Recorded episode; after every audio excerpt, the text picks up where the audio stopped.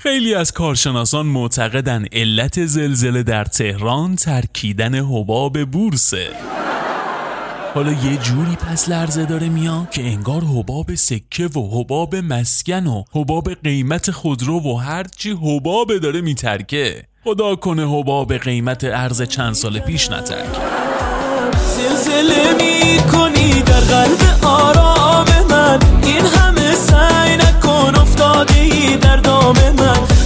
جدای از این داستان حباب دانشمندان علاوه بر کشف واکسن کرونا باید یه تحقیقی هم کنن که چرا تا زلزله میاد مردم ایران میرن بنزین می‌زنن.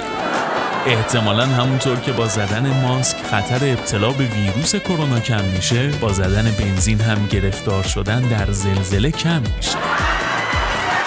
مردم ایران انشالله بلا از همتون دور باشه کارت صدا علی نیازی.